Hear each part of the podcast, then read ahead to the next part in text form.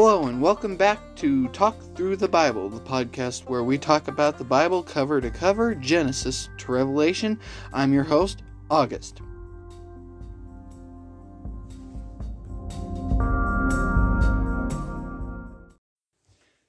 And before we get into the main part of our show today, if you have any questions or comments, you can email me at talkthroughthebibleproductions at gmail.com. That's talkthroughthebibleproductions at gmail.com. Or if you want to leave a voice message, you can go to anchor.fm slash a dash R-E-Y-M-A-N 12 slash message.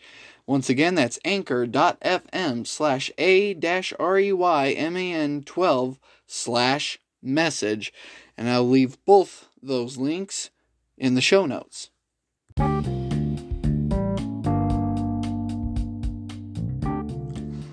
All right, well, last week we left off around the year 4004 BC. We went through Genesis chapters 1 and 2, which covered the creation of the earth and plants, animals, man, and his wife. And everything was perfect. They were in paradise, everything was going just fine. Well, until chapter 3, that is and everything kind of went downhill, and there were some pretty sad people, and we have a birth in the family. Thus, the title of this week's episode Sadness and Sons.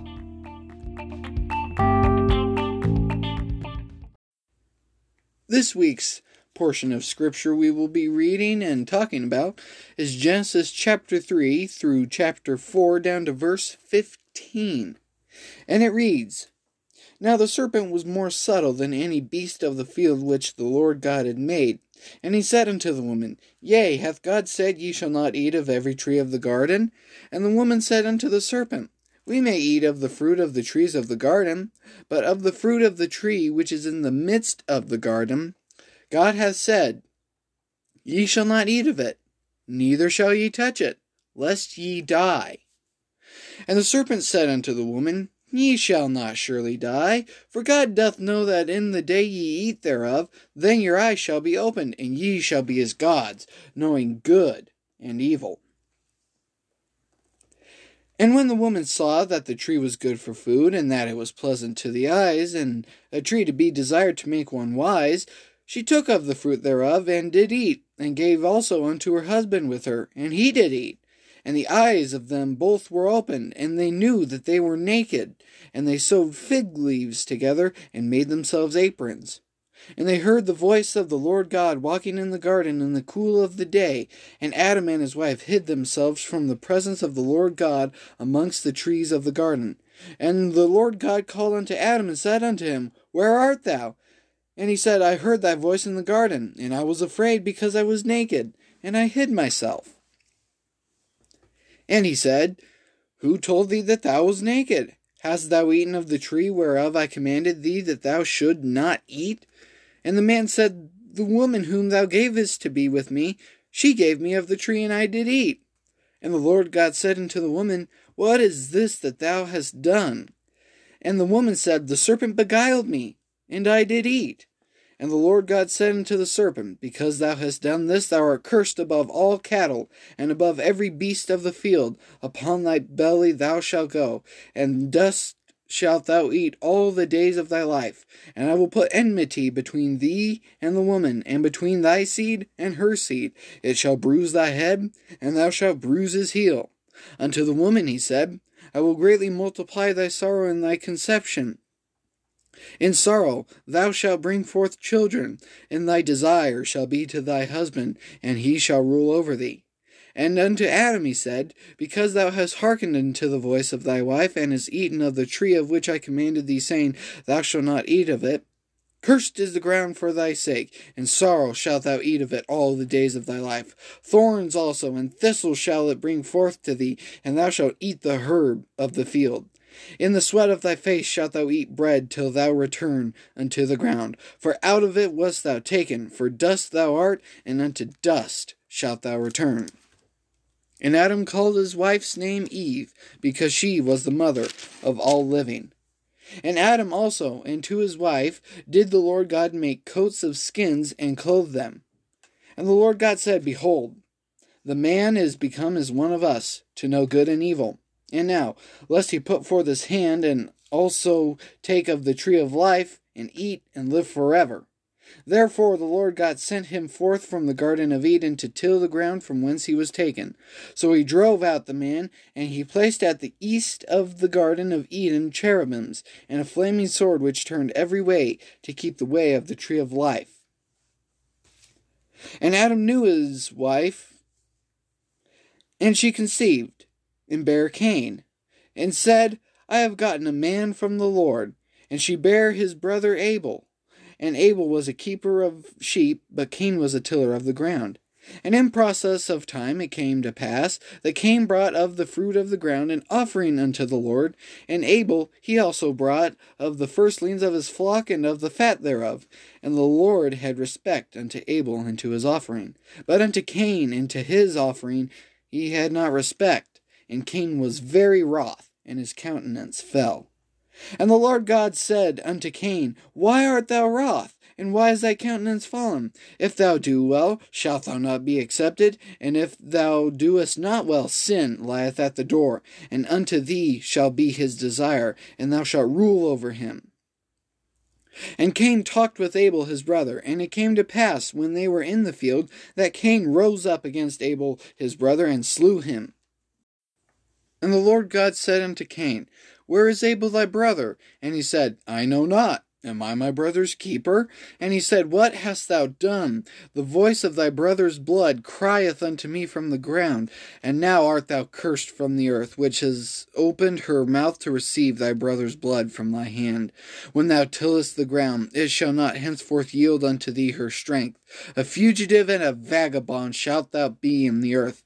And Cain said unto the Lord, My punishment is greater than I can bear. Behold, thou hast driven me out this day from the face of the earth, and from thy face shall I be hid, and I shall be a fugitive and a vagabond in the earth. And it shall come to pass that every one that findeth me shall slay me. And the Lord said unto him, Therefore, whosoever slayeth Cain, vengeance shall be taken on him sevenfold. And the Lord set a mark upon Cain, lest any finding him should kill him. All right, let's get into the, I guess you could call it the analysis portion. Let's talk about it here. So, in the first part of chapter 3, I found four big mistakes that were made. Mistake one was adding to God's word. If you go to verse number 3, the woman said that God said, Ye shall not eat of it, neither shall ye touch it lest ye die. Well, let, let, let's check that there. Go back to Genesis chapter 2, verse 17. But of the tree of the knowledge of good and evil thou shalt not eat of it, for in the day that thou eatest thereof thou shalt surely die. Well, wait a second. There, there's something missing in that verse. I do not see where God said that you can't touch it. You could have touched it all you want, you just can't eat of it. Do whatever you want, play baseball with it. Just don't eat it, or you're going to die. So that was mistake one was adding to God's word.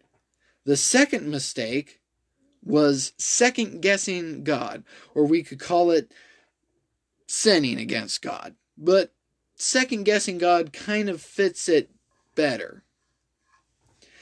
Because verse 6 says that when the woman saw that the tree was good for food, and it was pleasant to the eyes, and a tree to be desired to make one wise. I bet Eve thought that God was trying to keep them from being wise, keeping knowledge from them. She second guessed God on his own decision. The third mistake I found was hiding from God. If you go to verse number 8, Adam and his wife, they hid themselves from God. Now, if that is not an admission of guilt, I do not know what is. And you really can't point fingers at anyone else because there was no one else. they ran from God, and that's just. I mean, if you do something and you run away, do they even need any more proof than watching you do it and running away? Mistake number four, I view this as a almost, well, I guess we could call it the second biggest mistake, was passing the blame. The woman said it was the serpent. The man said it was the woman. They passed the blame. They pass the buck around. Just own up to it. You did it. Own up to it. And leave the situation with a little bit of dignity and respect from the other person. And the respect you gain is respect of telling the truth. Now, they told the truth indirectly. Well, the woman gave it to me, so I I ate it. Well, the serpent said, and I ate it. Just own up to it. The curses pronounced happens in verses 14 through 19. The curse of the serpent is that he is cursed above all cattle and above every beast of the field, and he's going to eat dust all the days of his life, and there will be enmity put between him and the woman. The curse of the woman is pain in childbirth. The curse of the man is working until he dies. Thorns, thistles, weeds. I mean, the landscaper's nightmare. Now, one of these verses, especially verse 15, is a prophecy. That's right. Verse 15 And I will put enmity between thee and the woman, and between thy seed and her seed. It shall bruise thy head, and thou shalt bruise his heel. That is the first prophecy of Christ. But we'll get into more prophecies later. Enmity. Well, what is enmity? The definition from Webster says it is hatred, or a synonym of that, hostility. There will be hatred between the snake and the woman, the snake seed and the woman's seed. And now we have coverings. There's two coverings that we see here. The first covering is an incomplete covering. Man tried to make himself mm, hidden. I guess he tried he tried to cover up what his sin was. Verse number 7, they sewed fig leaves together and made themselves aprons. Well, that wasn't good enough.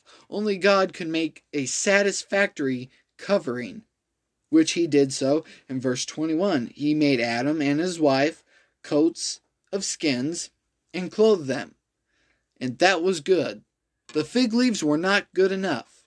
Now, when God had did it, it was perfect. Now, in verse 22, we have a bit of an interesting conversation. I call it the conference. Where God said, Behold, man is become as one of us. That indicates there's more than one person. If we go back to chapter 1 of Genesis, verse 26, let us make man in our image after our likeness. Now, who is this us? We know one of the us's is God, the other would be Jesus, as is claimed in John chapter 1.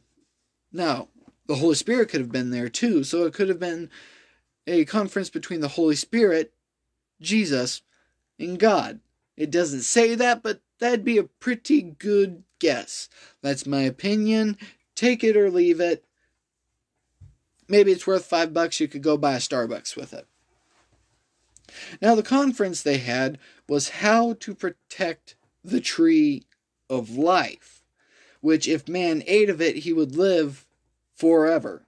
And that's a scary thought if you look at today's situation with, you know, politics and you look at the news with all these things going on. I mean, sinful man living forever is a really terrifying thought. So, to protect against that, God drove the man out of the Garden of Eden And he set up cherubims and a flaming sword which turned every way to keep the way of the tree of life. And then in verse number one, a son named Cain. And then in verse two, she bare his brother Abel, the two first children. There we go. We got the presidential family, the first man, the first lady, and the first children. And we have sacrifices, which is a form of, I guess you could call it atonement, which we will get into details of sacrifice later in the book of Genesis and on into Exodus, Leviticus, and all those law books. Abel's offering was from his flock, and Cain's offering was from his garden, because it says he was a tiller of the ground. And God had respect to Abel's offering, but not unto Cain's offering. And then we have a conversation between God and Cain, which happened in verses 6 and 7 of chapter 4. God asking Cain, Why is he mad? Why is your countenance fallen? If you do well, shalt thou not be accepted? And if thou don't do well, sin lies at the door. We have a warning. You do good, you'll be accepted. God will have respect. If you don't do good, sin waits for you. It lies at your doorstep. And that was a very good warning. Too bad it wasn't heeded, though. Because in verse 8, Cain talked with Abel, his brother, and probably he was luring him, he was setting him up. And it came to pass when they were in the field that Cain rose up against Abel his brother and slew him. He killed him. Sin lying at the door took full possession of Cain. And God asked Cain, Where's Abel? And Cain gives kind of a, a smart mouth answer. Says, I don't know. Am I my brother's keeper? Oh, was I supposed to look after him? Really? I didn't know. And and I mean, you are talking to the creator of you. And you have the audacity. You have the boldness to go with that answer. Am I my brother's keeper? Or was I supposed to take care of him? Oh, really? No one told me. And then God pronounced judgment. And he drove him out into the earth. He was going to be a fugitive and a vagabond. And the earth was not going to give any of her strength when Cain tilled the ground. He was going to have a very hard, painful life. And Cain said in verse 13, My punishment greater than I can bear. It's more than I can take. So God had a little bit of mercy upon him because now Cain is I guess you could say he's wanted He's a fugitive. It says in verse 12. He's wanted. $10,000, dead or alive, preferably dead. So God said, Whoever slayeth Cain, vengeance shall be taken on him sevenfold. So whoever killed Cain, if Cain was ever killed, that person would get vengeance taken upon them sevenfold. So that would stop people, I guess you could say, from killing Cain. Because you see, in verse 15, at the end there, and the Lord set a mark upon Cain, lest any finding him should kill him. Kind of like a, hey, protected by God stamp. And if anyone killed him, woe to that person. So mercy was taken upon Cain in that no one was ever going to kill him. And if someone did, then that person would have vengeance taken upon them sevenfold.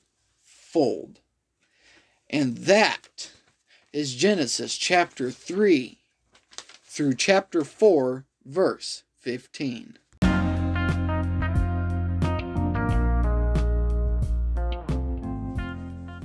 All right, and that wraps up another episode of Talk Through the Bible. And if you have any comments about today's episode or any questions, you can email me at talkthroughthebibleproductions at gmail.com, voice message, anchor.fm slash a dash r-e-y-m-a-n 12 slash message. Uh, as I said in the beginning, those will be in the show notes. Next week, we will be talking about how to build a boat, also known as the flood, part 1.